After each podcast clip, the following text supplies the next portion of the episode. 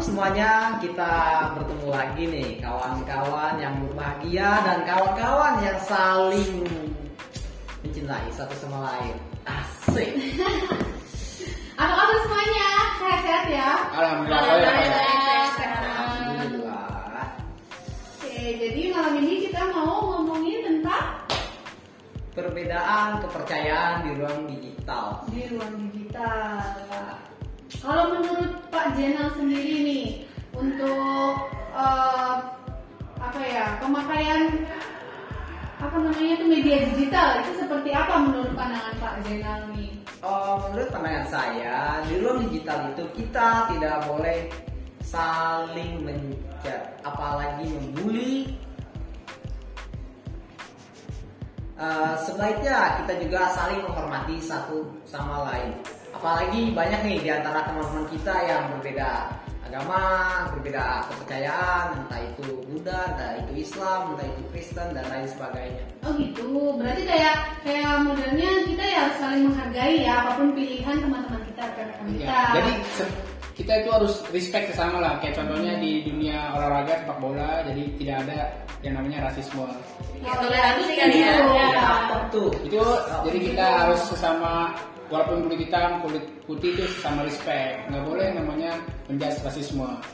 Itu sih Mungkin juga ini kali ya, maksudnya dalam artian ya mungkin orang tua lansia masih menggunakan handphone yang mungkin cuma untuk komunikasinya eh, cuma SMS atau telepon, Nah, sedangkan yang betul. muda by WhatsApp, by aplikasi Iya. gitu kali ya. Ya tapi kalau menurut saya kalau orang tua tersebut nyaman ya why not gitu mengapa tidak gitu. Jadi kembali lagi untuk kebutuhan dan pilihannya masing-masing gitu Iya, ya. Individunya beda-beda ya Cara ini penggunaannya beda-beda. juga Ada yang beda-beda. mengerti, ada yang tidak kan seperti itu. Iya.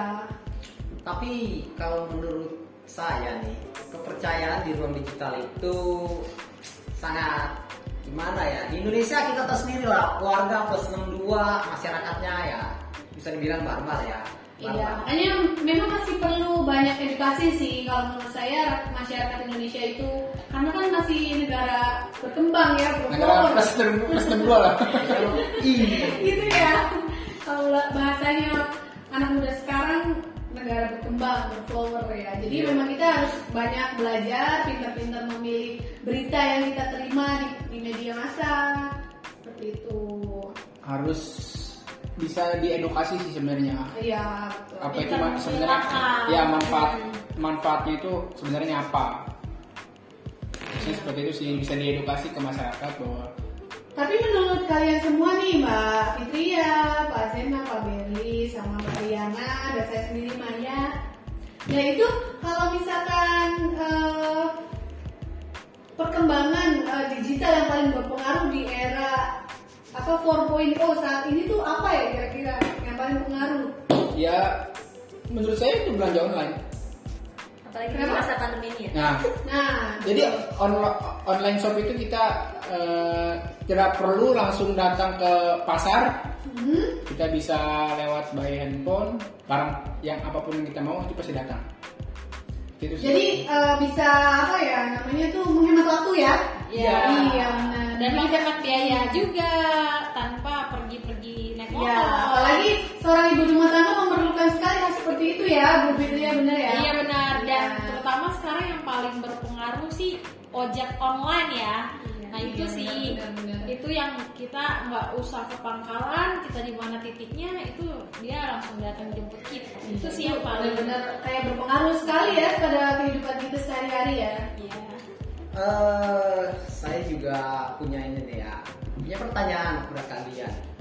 Gimana sih caranya kita sebagai ma- umat yang beragama dan juga memahami agama satu dan lainnya cara yang paling efektif dan cara yang paling penting untuk menekankan tidak membuli agama lain akan tetapi nyatanya di ruang digital ini kita saling melihat satu sama lain saling wah si agama A begini si agama B begini bagaimana pandangan kalian Kalau menurut saya ya apa ya eh, kembali lagi ke diri kita masing-masing ya gitu. Jadi kalau misalkan dia dari eh, apa ya pendidikannya tuh yang paling terpenting adalah di lingkungan keluarga sih balik lagi kalau menurut saya ya.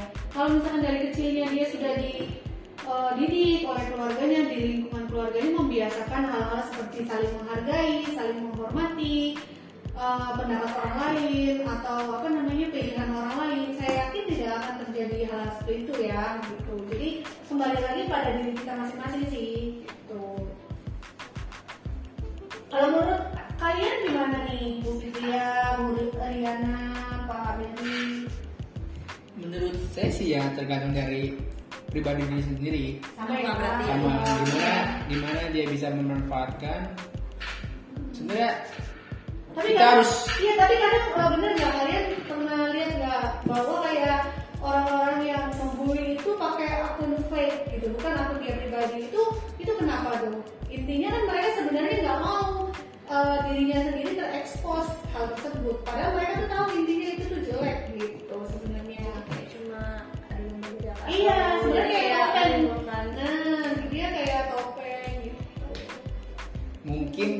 juga takut sekali karena kan di negara kita ini ya negara hukum Betul. Iya, iya. adanya undang-undang IT yang bisa menjerat dia ke hukum itu Iya, sih mungkin kalau dia takut makanya menggunakan akun fake Iya.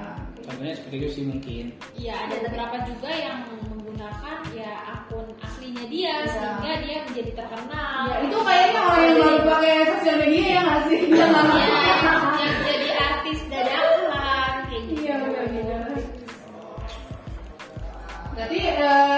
kita sendiri nih pakai nggak nih oh, sosial media kayak Instagram, masa pastinya pakai lah ya. kalau saya sih cuma Instagram sama WhatsApp aja. Untuk saat ini itu aja sih. Dulu yang lain. karena dulu Kenapa nggak pakai Twitter atau yang lain gitu, Telegram gitu? nggak. Ini sih nggak.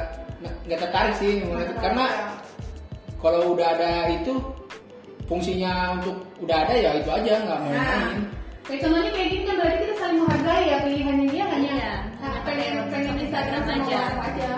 Iya. apa-apa gitu. Eh, mungkin sekian ya yang kita bisa bahas. Terima kasih kawan-kawanku semua, kawan-kawanku tercinta sudah meluangkan waktu di tempat yang bisa hari ini kita bisa berkumpul, bisa ngopi dan lain sebagainya. Dan untuk eh, selanjutnya, apakah ada yang kalian ingin sampaikan untuk netizen Indonesia bahwa kita itu tidak harus membuli, kita itu tidak harus menjat agama lain, apalagi satu sama lain saling menghormati seharusnya. Paling dari siapa dulu nih? Ayo jawab. Dari kamu ya. Dari Kamaya. Iya, mulai dari saya dulu. Oke.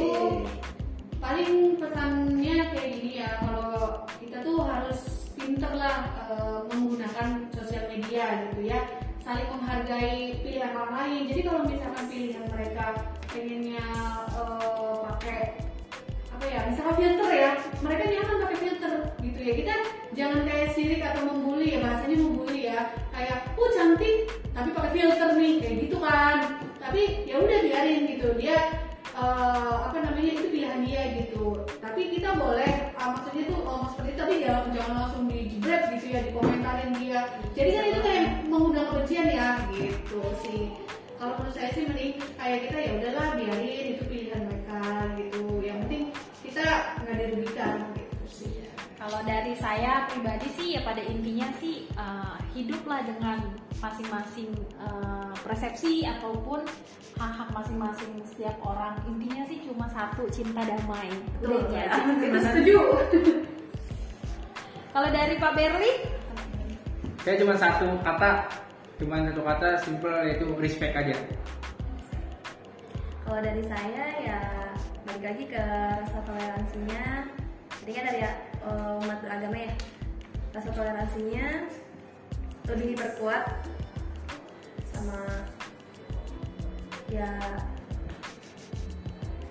Tetap respect ya Oh, iya. lain. Nah, Jaka sendiri, Oh, kalau menurut saya sendiri dan pribadi saya gitu ya, kita itu satu sama lain harus saling menghargai, harus saling menghormati. Mungkin itu aja ya di podcast kita ini. Terima kasih kepada Terima kalian semua sudah menyempatkan waktunya. Bye.